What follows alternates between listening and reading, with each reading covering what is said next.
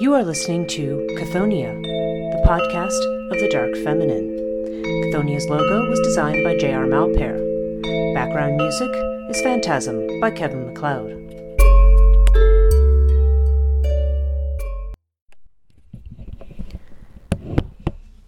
Hello, and welcome to Chthoniya, the podcast related to the Dark Feminine.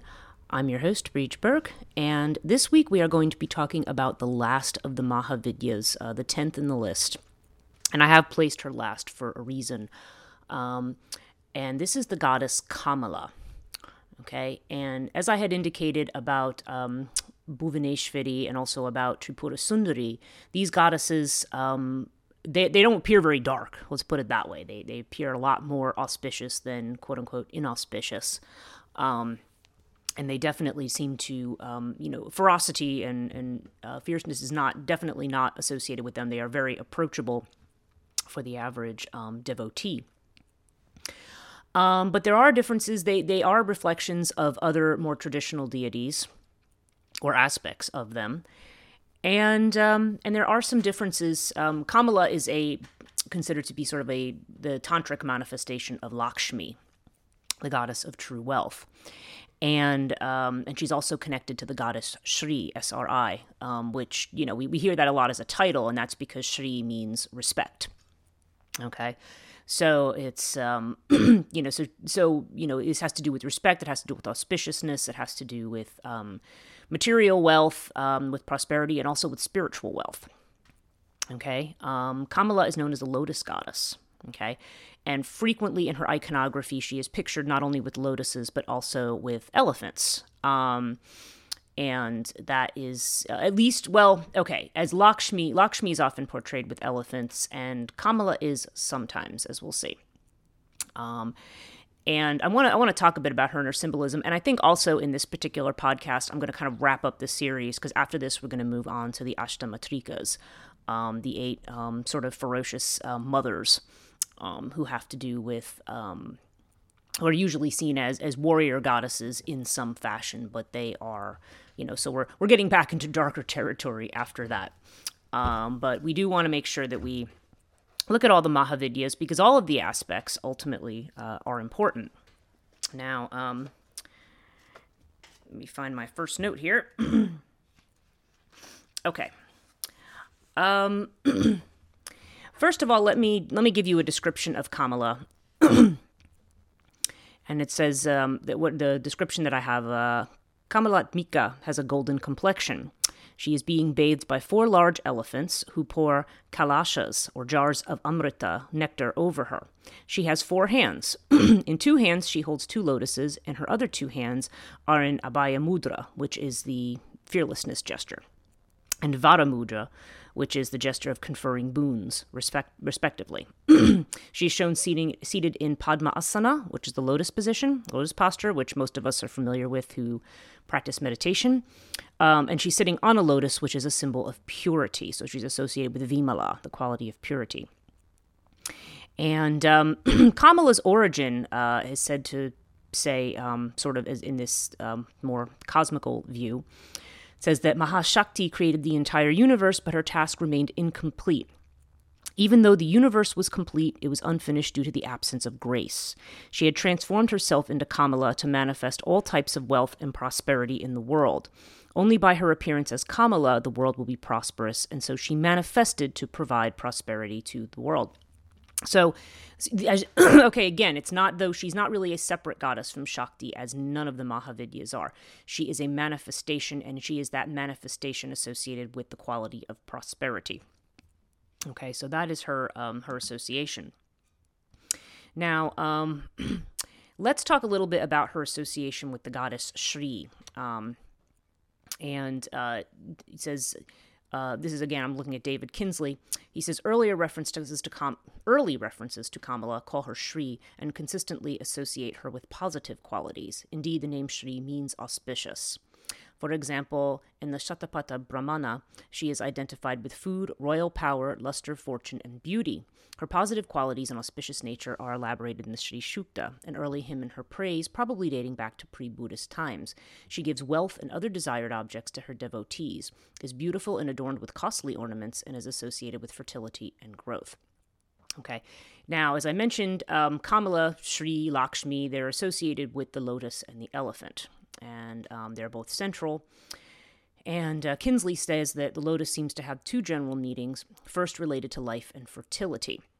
On a cosmic scale, the lotus represents the entire created order. Because remember, um, the lotus grows out of the navel um, of uh, either Vishnu or Brahma, actually, is usually, um, you know, where the, the universe is. Uh, you know, Brahma comes out of a lotus, and then from him, the, you know, the creation of the world comes out, and it's always portrayed as sitting on a lotus. Uh, the cosmos, as lotus like, suggests a world that is organic, vigorous, and beautiful. It is the fecund vigor that's su- suggested by the lotus that is revealed in Shri. She is the life force that pervades um, creation.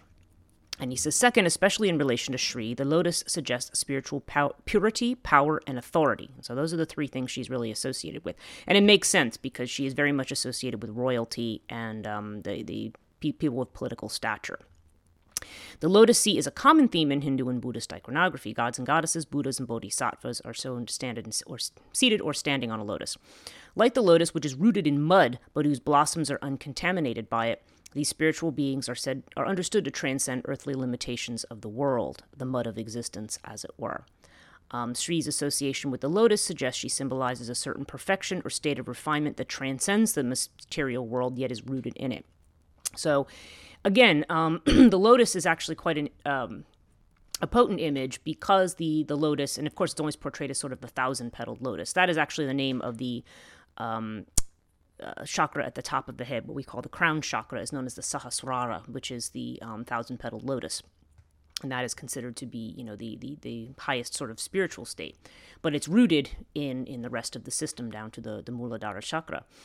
And yeah, and so that's the idea. There's actually something, I'm, I'm reminded of Jung's study of alchemy, where he talks about the transmuting, you know, at least allegorically, he, he tended to view this more as a process of consciousness and not having to do with the literal transformation of base metal into gold because a lot of the idea was that um, the idea is that out of the out of the shit out of the manure of things um, you know gold is formed or that it can come and we have a very similar idea here with the lotus the idea of this alchemical idea of from the the dreck of um, you know and if we're speaking on a psychological level um, or depth psychology level from the dreck of our consciousness um, you know the gold is produced you know eventually um, and it is only through, you know, it's just like if you want to plant something, you know, people who keep a compost heap out back, you know, how, how disgusting that can be and how bad it can smell and everything. But that compost is extremely fertile for growing new things. Um, and that is sort of the metaphor here. This is, rep- you know, the lotus represents that. It's the idea that, you know, is rooted in this, this, you know, something that we consider to be dirty or impure in some way, but what comes out of it is something extremely pure. So there's definitely a profound significance there in terms of the way that the, um, you know, what, what we generally consider to be the filth is actually uh, the stuff of life. Um, so um, you know, so there's there's there's a meditation on that. I, this is one of the reasons I have such a um, I don't know. I don't want to say I have an aversion to the term purity, but I, I worry about its use, and I worry about the associations with it um, because purity um, i mean yeah purity can be things like okay keeping clean and keeping germs that will make you ill away from you and you know practicing basic hygiene and um, you know freshening yourself up. I mean believe me if you've been outside working all day and then you go in and take a shower nothing feels good as to wash the dirt off you know? Um, but by the same token, uh, we can become overzealous in that and decide that any we have to remove anything that we think of as impure or polluted from our lives. And this especially will happen in a Western system where we try to separate the sinful from the non-sinful, because of course the sinful becomes equated with the impure and the dreck, and we decided something to be eliminated, but nothing grows if you eliminate it. Okay, you have to. That's why sex is often considered to be an impure thing because people say, "Well, it's animalistic and it's dirty," but it's like, well, yeah, but, um, you know, but that's how you that's how you make children if that's what your goal is. You know, it's a it's a creative process. Everything creative is dirty in some fashion. you have to get dirty, even if you're creating something that you know isn't a plant, animal, or, or human being or whatever.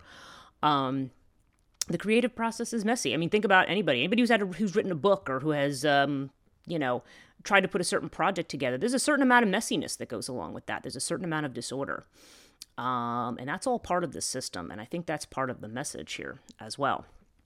Um, now, moving on, Kamala is also associated with the elephant. Okay. And back to Kinsley here, he says the association with the elephant suggests other aspects of her character that are ancient and persistent. One of the most common representations of Shri shows her flanked by two elephants that are showering her with water from their trunks. The elephants have two meanings. According to Hindu tradition, elephants are related to clouds and rain and hence fertility. And this may also be why Ganesha is an elephant-headed god because he he brings that kind of auspiciousness and removes obstacles. Um, second, elephants suggest royal authority. Kings kept stables of elephants, which they rode in processions and used in military campaigns. Kings were held responsible for bringing timely rains and for the fertility of the land generally. Their possession of elephants is probably related to that role as well. Okay, so that has a lot to do with her iconography. So that has, um, so in this case, the elephants not only have to do with, okay, so we've got the the sort of the mud and the lotus aspect, and now we've got the the rain and the necessity of rain to, you know, even though we like to see the sun, uh, the necessity of rain to also bring life. So there's kind of a subtext there that that which we think of as, uh, I mean, although water also has a purifying element to it too, as we were just saying. So, um, you know, the, these are all the elements that that bring about life and that potentially bring about prosperity. Okay. Um, I also have in the notes here that um, uh, Kamala is associated with the Graha Shukra, which is just the planet Venus. Okay, so um, it said that um, it, it, certainly in in Vedic system, um, Vedic astrology, when you look at your chart, if there are, there are inauspicious aspects in your chart, um, then you request to have a puja done to those particular aspects. So, for example, just to give you an example, um, when I first um, left my husband, I had my chart done uh, by a Vedic astrologer and I was at that time in my uh, Ketu phase of life. Okay, Ketu being um, like the south node of the moon. And generally, it's a considered a time. Um, it, it's not considered to be the most auspicious time, although I found in a lot of ways it was very auspicious for me. Um, but it was, um, you know, it's a time of like when when you really should be by yourself. It kind of made sense that I left my husband at that time because it was like, yeah, this is a time for things to to come to an end, for you to be alone, to self reflect, to, you know, do more spiritual practice. But I remember that the astrologer said, well, you should, you know, have the, the, the ashram, have somebody uh, at the temple say, Ketu, do Ketu puja uh, on your behalf. So um, pujas, yeah, I mean, that's the idea is that you um, propitiate the planetary aspects almost as though they're deities because they're in some sense they are because they represent certain qualities okay so Venus is the deity um, or graha that is associated with Kamala. Okay. Um, okay, so what else do we have here? Okay, so let's talk for a minute about Lakshmi. Um, because Kamala is a is the tantric manifestation of Lakshmi. Now, Lakshmi as a goddess, again, she has to do with prosperity. She has to do with true wealth, wealth, but both material and spiritual. Okay, so she's she's very very favored, um, certainly in um, upper caste households for sure. Um, she's, you know, and, and, and even among others. I mean, uh, the festival of Diwali, the festival of lights, is associated with Lakshmi. It's driving out Alakshmi, which we had talked about in the Dhumavati episode, because Dhumavati tends to be associated with Alakshmi. And it's interesting that within the Mahavidyas, we have um, aspects associated with both Alakshmi and Lakshmi um, in the um, in the tantric, um, you know, the, these tantric visions. Um, now, Lakshmi is considered to be an indulgent and forgiving mother. Okay, that's her thing. She often appeals to her husband, who is Vishnu, um, on behalf of devotees, because Vishnu is almost given a um, a judgmental role. You know, like a like a the, wise king who pronounces judgment, kind of thing. And that um, in this case, Lakshmi is sort of one who intercedes. One might think of again in Western um, Christian iconography of the Virgin Mary um, although Lakshmi, I don't think is portrayed as necessarily virginal, although I don't know that her sexual aspect is um, necessarily emphasized. Um, but she is, uh, but she is considered to be a dutiful and submissive wife to Vishnu. Okay, which again, that that's an iconography that that translates to uh, Western ideas of the divine feminine. Okay. Um, now, Lakshmi is associated with the male deities, um, or Shri, you know, because Shri is actually a much older deity, and I think she sort of becomes Lakshmi out of out of that. And of course, Kamala being associated with Lakshmi as well. Um, they're all kind of the same. Okay, um, back to Kinsley here. Um, he talks about her. Uh, she's associated with several male deities, each of whom suggests aspects of her character. One of her earliest associations is with the god Soma, who is identified with plants and vegetative vigor. It is appropriate that Sri Lakshmi, who is also identified with the vitality of plants, should be linked with him. Some texts say that Sri Lakshmi is the wife of Dharma. Okay, now that's interesting because Dharma has to do with order and, and performing your correct social duty, duty to obtain prosperity, which is another translation of Sri. Okay, um, many texts emphasize that in her relationship with Indra, the royal authority and fertility are central. Indra, you might think of, he is he is sort of a, a, storm god, and he is considered to be king of the gods, which gives him a lot in common with, uh, say, gods like Yahweh, um, or gods like Zeus in the in the Greek um, pantheon. There's definitely or Lug in the in the Celtic. Um, it says Indra's political fortunes are directly related to Sri Lakshmi in several myths. When she dwells with him, he prospers politically and economically. When she abandons him or lives with one of his adversaries, he is bereft of royal authority and wealth. The myths make it clear that kingly power, authority, and prosperity are directly related to Sri, and that without her, a king cannot succeed. Um, so this is it. She's she's you know the, the, you, you see all of these male gods who are powerless without these female forces behind them. Um, it indicates he indicates that uh, Lakshmi and Indra complement and reinforce each other in this respect, as he is strongly identified with bringing rain, hence the elephant connection there, a symbol of fertility, and his favorite weapon is the thunderbolt. Um, okay, so the other association that Kinsley mentions is the Sri Lakshmi's association with the god Kubera, another example of her identification with wealth, vegetative growth, and fertility. Kubera is related to wealth. He is said to be the possessor and distributor of wealth and to possess and guard the earth's treasure. Uh, in some sense, that would that would liken him to Hades or Pluto, because Pluton, Pluton is another aspect that has to do with wealth or you know the the treasures that come. You know, we, you know, like I said, you know, precious gems, gold, those all come from the earth. He is also said to be leader of the Yakshas, creatures who dwell in the woods and forests and promote the growth of plants. So, in general, we see, um, obviously, in a society that um, relies on, I mean, obviously, for any of us to have food, even though we rarely see the process, um, you know, agriculture, you know, livestock, all these things are what keep us alive.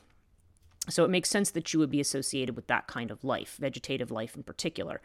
Um, you know, it, because, and then, um, you know so that which which would be sort of another underlying element of prosperity is you know having a bountiful harvest okay um, now again her relationship to vishnu um, that's that's one of the central things uh, of Lakshmi herself. It says, and he says in Hindu myth, their association begins as a result of the churning of the ocean of milk. We're back to that one, by the gods and demons to seek the elixir of immortality or amrita. In the process of churning, they stir up desirable objects and beings, among whom is Lakshmi. This lovely goddess is granted to Vishnu, who is the leader of gods in this myth.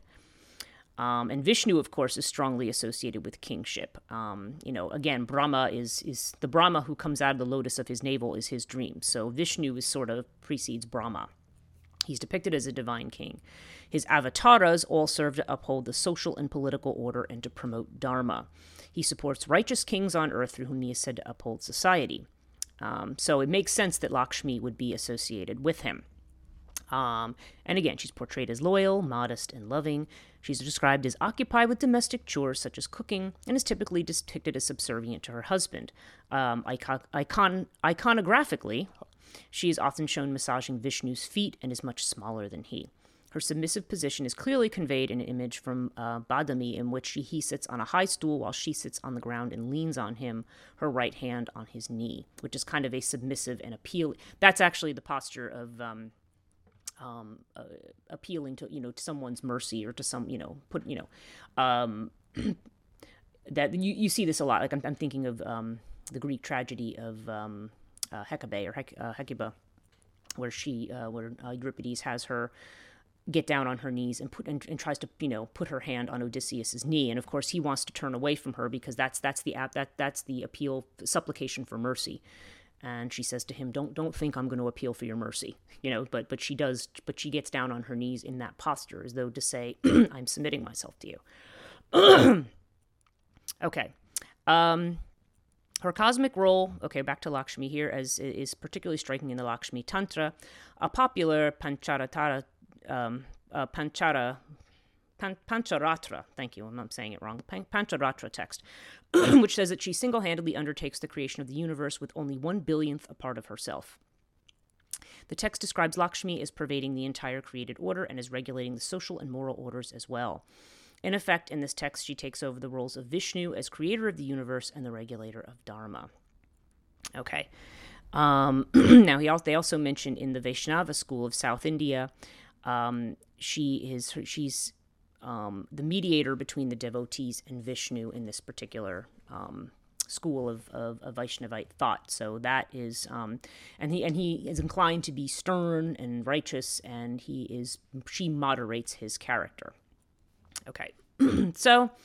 All right, so this is what we know about um, about Lakshmi and about her relationship. She is a deity very much um, associated you know she's she she acts as a support moderator and a balance to the male deities at the same time she is sort of a source considered to be a source of prosperity um, and material wealth that's not entirely unlike other mythologies in which you know the earth mother you know whether it be gaia or whether it be some other kind of um, name that we use you know in whatever culture for the earth mother you know it is the earth mother who brings forth the fruits whether it be something that uh, we grow or something that we mine. Because think about it, our money and our material wealth all comes from stuff, you know, it's all based on gold, or it's based, or at least in theory, it's based on gold. Um, comes from things that are from the earth. So in that sense, she is kind of almost a, a type of earth mother. She her she is the that embodiment of the manifestation of prosperity. So, this is going to raise the question for us at this point of why is she a Mahavidya? I mean, we, you can kind of understand that, but at the same time, when we look at the character of the Mahavidyas, we're like, hmm, none of them really seem, they all seem to be, if she is there to uphold the social order, the goddesses of the, Maha, the Mahavidyas do not uphold the social order. So it's kind of like, okay, so what, what, what is Kamala what is this what is who is this tantric kamala? Like how is she is she i mean she is lakshmi. She definitely has the attributes of lakshmi. But as kinsley has says and uh, th- those that um, the uh, shaktas that he has spoken to um, it is though kamala is um, selectively um, has selective aspects of lakshmi okay so let's talk about the differences First of all, one of the things that's noted is that Kamala is frequently shown without Vishnu. Okay? You never see images of her with Vishnu. Now, does this mean that Kamala is unmarried? Uh, well, I don't think any of that's explicitly stated, but there is definitely the sense of independence from her husband. So, okay, so now we have this Kamala, the, the this this um, goddess of prosperity, and this this compassionate intervener with her judge husband, which again has more of a patriarchal flavor to it. Um, Kamala is stands alone. She does not um, she, she is not portrayed as a Mahavidya with Vishnu. Um, and while they say her, her association with elephants does persist, she's not often, many times she is not pictured with elephants. Okay, when she is portrayed as Kamala, she's portrayed by herself sitting on a lotus. She's still associated with the lotus. Um, and in the Mahavidya um, stories, she's associated more with Shiva than with Vishnu, which actually does make sense because when we think about Shiva, um, she, you know, again, the, the, the origin story of the Mahavidyas, they are the 10 manifestations of Parvati. So if Kamala is a manifestation of Parvati, then she's the spouse of Shiva. She's not the spouse of, um, uh, of Vishnu. Okay. Um, so let me, let me just, I'm going to read a little bit on that from here. Um, he says, um, Vish, uh, Kinsley says on page 229 Vaishnava connections do not dominate Kamala's incarnation as a Mahavidya. Although she is linked to Vishnu from time to time, she's rarely associated with Vaishnava avatars or their consorts as one might expect. She's rarely identified with Sita, Radha, or Rukmini, though she is some, sometimes associated with Vahari and Vaishnavi, two of the Saptamatrikas. Okay, we're actually going to look at the Ashtamatrikas. We're going to look at eight. So, yeah, and those are two very fierce aspects. Okay. Um, in fact, Kamala in her Mahavidya form seems to be associated or identified as frequently with Shiva or Shiva's consort as she is with Vishnu. Her thousand name hymn, in the Shakta Pramoda, for example, calls her Shiva, Rodri, Gori, she whose bliss is Shiva, she who is dear to the one who does the Tandava dance, which is Shiva, Sati, and Kapali. Okay, so these are all these all connect her with uh, with Shakti. Okay.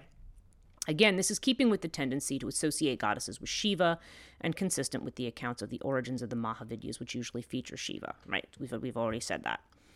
Um, now, here's the other thing. She's also got fearsome qualities. Okay, you would not imagine a goddess like this to have fearsome qualities, but as a Mahavidya, her um, her uh, you know um, what do we call it? The um, why am I not remembering the name for that? Um, for the 108 names, all of a sudden it's like that name's gone out. I mean, I know there's the Sahasranama Stotras, but um, there's also the 108 names. And basically, in her uh, Namavalis and in her Stotras, um, in the Shakta Pramoda, she's called Kalaratri, which is another fearsome name for Kali. We're going to talk about Kalaratri um, at another point. She who wears a garland of skulls, she whose form is very terrible. Ghora, Ghora means uh, generally has to do with something that's that's very that's very awful. Bhima, which is terrible, and Tamasi, which is darkness. Literally, she who is the Tamas Guna, okay, which would associate her with the forbidden things. Although benign and auspicious qualities dominate her character as a Mahavidya, a fearsome, da- fearsome and dangerous dimension is suggested in these epithets. Um, and he notes that another feature that characterizes her, or, or is, but is we that, that characterizes Kamala, but is absent from her worship and cult outside the Mahavidyas, or at least it's very weak, is that as a demon slayer. Um, Outside the Mahavidyas, Lakshmi is strongly associated with Vishnu and Durga, who are the demon slayers par excellence in Hindu mythology. Lakshmi herself, however, does not take an active part. She's primarily a witness to Vishnu or his avatars while they slay demons, or is displayed with Durga during Durga Puja, because she's one of the, um, the, the, three Devis, uh, Durga, Lakshmi, and Saraswati, um, where she is said to be Durga's daughter. There are female Vaishnavite goddesses who slay demons in the Devi Mahatmya, namely Vaishnavi, Vahari, and uh, Narasimhi, which, yeah, so that would associate her with the Matrikas. None of these, though, is directly identified with Lakshmi. Um, her epithets in the Shakta Paramoda, though, uh, give her the epithets directly identifying her with the demon slaying goddess Durga or one of Durga's demon slaying helpers. She is called, for example, Slayer of Madhu, Madhu and Kaitabha, Slayer of Shumba and Nishumba, and also called Durga. And as I said, they identify her with Narasimhi, Varahi, and um, you know who are these as well. Again, we are going to talk about them when we get into the discussion of the matrikas. But uh, so yeah, so Kamala has this sort of um, fierce aspect that is not. I mean, that's that's not considered to be the dominant feature of her character, but it's there. And you know, and again, this this may have to do with sort of the the double edged um, meaning of the quality of prosperity. Um, you know the way you know what what it can mean and what it means to um, to have things or to, to, you know to be taken away or or what the dangers are actually of pursuing um, material interests. Um, now, one of the things um, Kinsley had notes, you know, she is, as I said, she is the tenth Mahavidya. So out of the ten, Kali is one, Tara is two, um, Tripura Sundari is three, and so on and so forth. Okay, so we go through all the Mahavidyas, and Kamala is the last one. And you may, and as I said, I, have not done these in any order, but the um, the Shaktas have said that, uh, and the tantric practitioners have said, yes, there is a meaning to the order, and they'll say that Kali is the strongest and that Kamala is the weakest. Um, and so, and that and that doesn't seem like that's entirely true. It's not that Kamala is weak. But um, as it's been said, one has to struggle with Kali, but they're pampered by Kamala. So it's almost like what I had said, and I, I think I mentioned this in the last um, podcast, or at least a couple back. Um, if, if those of you who practice Kabbalah and think about the tree of life as moving from the lightest point at Keter, which is connect, uh, Keter, which is connected to the Ein Sof and the, the limitless light, um, and its relationship to Malkut, which represents kingdom, which represents the earth and, and the world, uh, frequently in, in Hebrew or, or, Jewish thinking, the Shekinah dwells in Malkut, which is the lowest Sephirot, the tenth the tenth Sephirot. Mind you, there are ten Sephirot as well. It might be interesting to see. Um, not that there's any, uh, mind you, there's no ancient connection between Kabbalah and um, and uh, tantric practice, but it would be interesting to see how well um, the ten Sephirot might match up in some fashion with uh, these particular goddesses. I haven't actually done that, but that might be an interesting thing to an interesting thing to meditate on. I, I wouldn't I would not look for a correspondence there where there may not be one. But the point that I am making is that the uh, the tree of life is one. So therefore, um, yeah, the, the, tree of life is one. So therefore, um, you know, you, you have these 10 Sephiroth, and one appears to be closer to the spiritual and one appears to be closer to the material, just as here we have Kali, who seems to deal more with the raw ultimate truth, um, whereas Kamala has to do with the, the prettiness of nature and ha- acquisitions of things and living in the world. Um, it's it's more a, a case of showing you that that the totality of creation is divine. There's not a piece of it. One is not superior to the other. It's just that one is closer to um, raw consciousness and one is more about the manifest world. Okay. Um, so she's her, but but Kamala is probably a very easy goddess to worship. It's not. Um, there, there's not a whole lot of danger associated with worshiping Kamala, where there might be with some of the other Mahavidyas. Okay. And some say it's also the fact that she is so focused on, well, I shouldn't say she's focused, but those who worship her tend to be more focused on gaining material status or social or political status. Um, so therefore, those are considered to be very worldly goals, which would kind of put her in with Tantra because Tantra is about living in and experiencing the world and not renouncing it all in the name of spirituality. Okay. Um, not that that might not be a path that some tantras take, but but it's but there's definitely a sense of balancing the material and the spiritual worlds. Okay. So um, let's see. Okay, I have one other ref, uh, reflection on Kamala here. Um, let me see. Okay. So this is just this is just some reflections now that I'm gonna um, go into. Um, the profit of worshiping Kamala or Lakshmi, and this is something I'm taking from, again, one of the um, uh, Tantra sites, um, for the highest spiritual good is not only the blessings of material security, but of spiritual progress. Kamala teaches commitment to the spiritual path through riddance of drama of our daily lives and bitterness towards others. The true nature of Kamala is the radiant beauty of the cosmos that is manifest in the material world. Kamala is the spirit of nature itself, and she is manifest in the natural world. She can be worshipped by simply spending time in nature and appreciating its profound beauty. Through recognition of her beauty in the natural world, an individual moves further towards liberation. Spiritual follower who detaches the fruits of action and finds enjoyments in the acts of service, generosity, and prayer for their own sake can truly begin to grasp the inner nature of Kamala, the light of divine consciousness and connection with the self. Kamala embodies the spirit of giving, receiving graciously and gratefully instead of with greed. She teaches that true wealth is measured by generosity, spiritual depth, and freedom from ego driven desires. When followers ask something of Kamala in greed, she may grant desires with all of the associated negative consequences. Just going to pause there and think about. Um, Dionysus or Bacchus granting King Midas his um, his golden touch you know you you everything you touch turns to gold well that includes your food and your beloved daughter and this and that you know you you can you know there's there's there's a relationship there of yes I'll grant you your wish but um, there's a tricksterish tricksterish element there. Okay. Uh, Kamala does have the tendency to remind us that she is also the goddess Kali, who teaches detachment and surrender. This helps remind followers to trust the way as they find a spiritual path that serves the highest good instead of be seen being seduced by worldly desires for the sake of material gain. Um, it's not. I, I want to be clear though. There's not a renunciation can't say that right, renunciation of the spiritual world.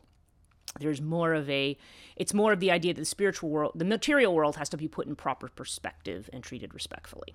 Okay, um, but it doesn't mean that you, um, that life should not be enjoyed or that you should never indulge, but just that um, if that's your entire goal in life, then you know you're going to have the consequences associated with that.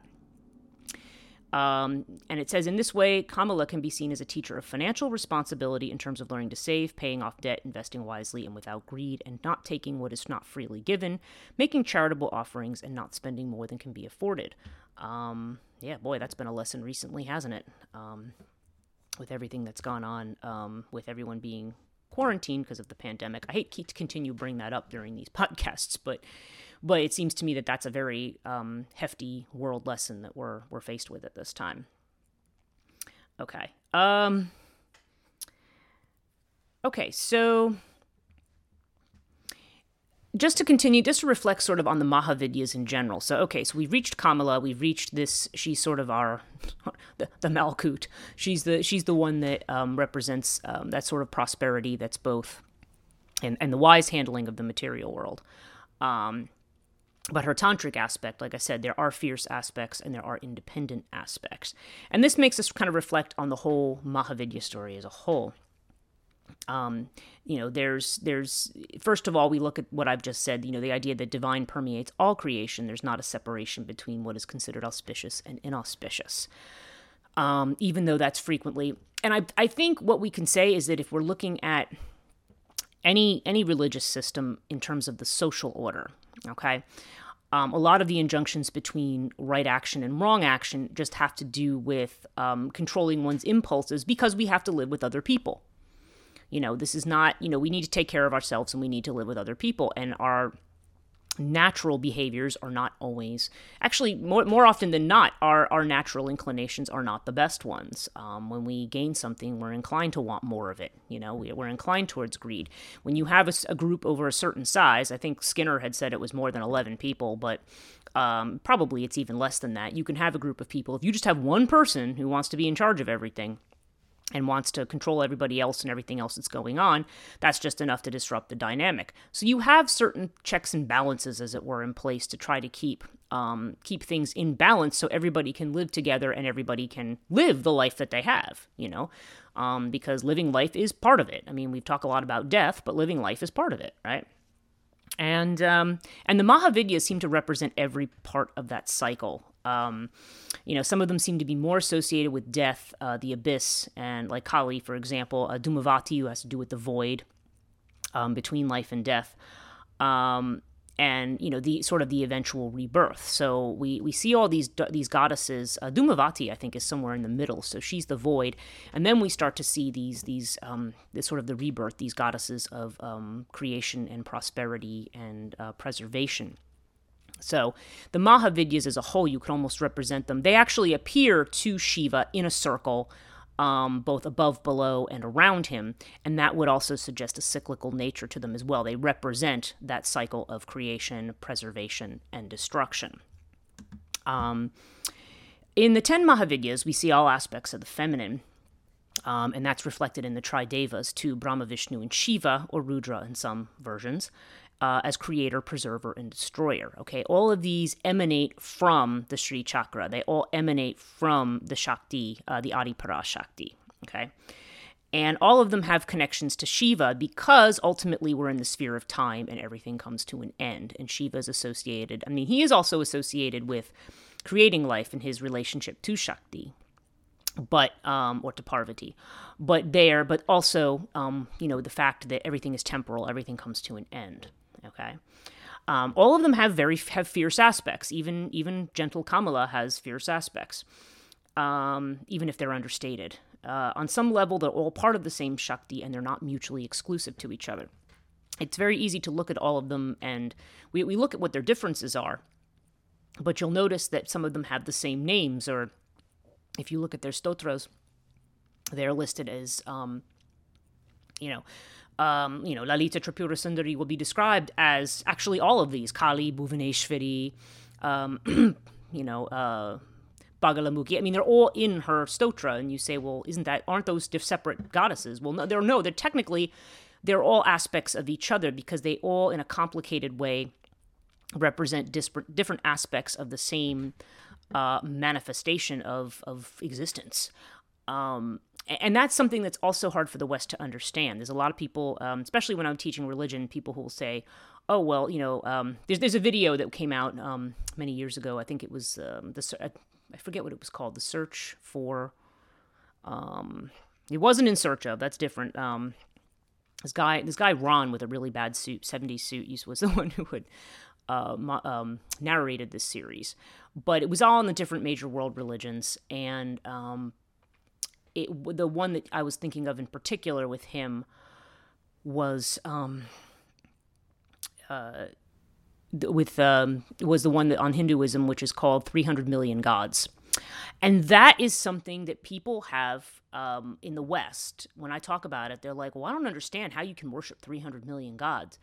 And it's like, understand that what we're talking about is the all the aspects of creation. Creation is very complicated. You can't reduce it or simplify it to um, one thing or two forces. I mean, we may talk about one God in the West, and many people, you know, people are very insistent to me. Well, God is one. Um, well, uh, then then then God is is you know cracked up in a lot of ways. I mean, it's not suggesting that they're they're even in Hinduism. Like I said, I've always said Hinduism is more monistic than polytheistic, even though it's apparently polytheistic, because the underlying reality is unified.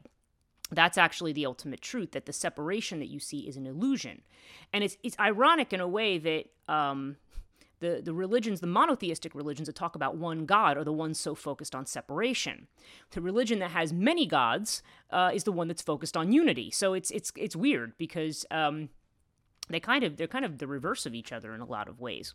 Um, but all of these gods and goddesses, they they show the complexity of it. They show um, how far beyond thought a lot of this is. I mean, we we try to meditate on these. these. This is just a way for us to connect with and meditate on those qualities, but they are they're so vastly different from, you know, they, they what we're thinking of as, as the divine is embedded in our day-to-day experience but we frequently miss it because we are so focused on on the separateness or we are so focused on um, just certain aspects or certain goals of our own that you know a lot of times you can miss it. And i think in hinduism when you have you know okay i've bought a car i'm going to do a puja to ganesha. Oh i've done this i'm going to do a puja. It's reminding you of the divine that's that's present in everything. And um and and these kind of represent this this very deep reality which is very awesome very terrible um because it includes death okay? And this is the way that the, the east negotiates death. I mean death is not an, an ultimate ending you know when they burn everything everything dies then everything comes back again but it's uh you know but there's this definite sense of um you know the the complexity and and the thing is and the origin is feminine. The origin is mahashakti. And that is um you know and and that that that very terrifying um mysterious but also as we can see benevolent female force. The tantra here tries to show all the aspects um, which is why I, like I said, for in a discussion of the dark feminine, to me, this is like the ultimate expression. It shows you all of the manifestations of the feminine. And it really allows you to look at all these different aspects and think about how you relate to those different aspects. And, um, you know, if, for example, if you only exclusively relate to the one having to do with prosperity and material gain, well, then um, that's just more, that's more objectified. That is one thing that's been said about, Laksh, you know, some of these goddesses is that they tend to be viewed more as, some of them is more as objects than as, um, you know, being active. Um, so like for example, Lakshmi sitting passively next to Vishnu. Um, there's this, you know, there's, uh, you know, the the other Mahavidyas that are closer to that source are considered to be dynamic and active, which again, if we think of the yin yang concept, we don't tend to think of the feminine as dynamic and active. But in Hind- but in tantra and in, and, and the root is we, we we associate the feminine with passivity, but the reality is that the feminine is uh, is the root of everything and is the active force. Uh, it has its passive aspects too, but it's everything. It encompasses everything. Okay, and here with the Mahavidyas, we're seeing all of those different aspects um, and their relationship to each other, and they're not mutually exclusive. Okay, uh, there's the importance of sex and the material world in this system. Okay, those things are not rejected as being somehow sinful or um, to be avoided. Not that there aren't people, sages and um, renunciates and practitioners who don't um, disengage themselves from those things. Um, but it's understood at, at, at, the deepest level that those things are important. I think they, again, in, in, the interest of people maintaining the order, they don't generally advise that the average person indulge in these kinds of things.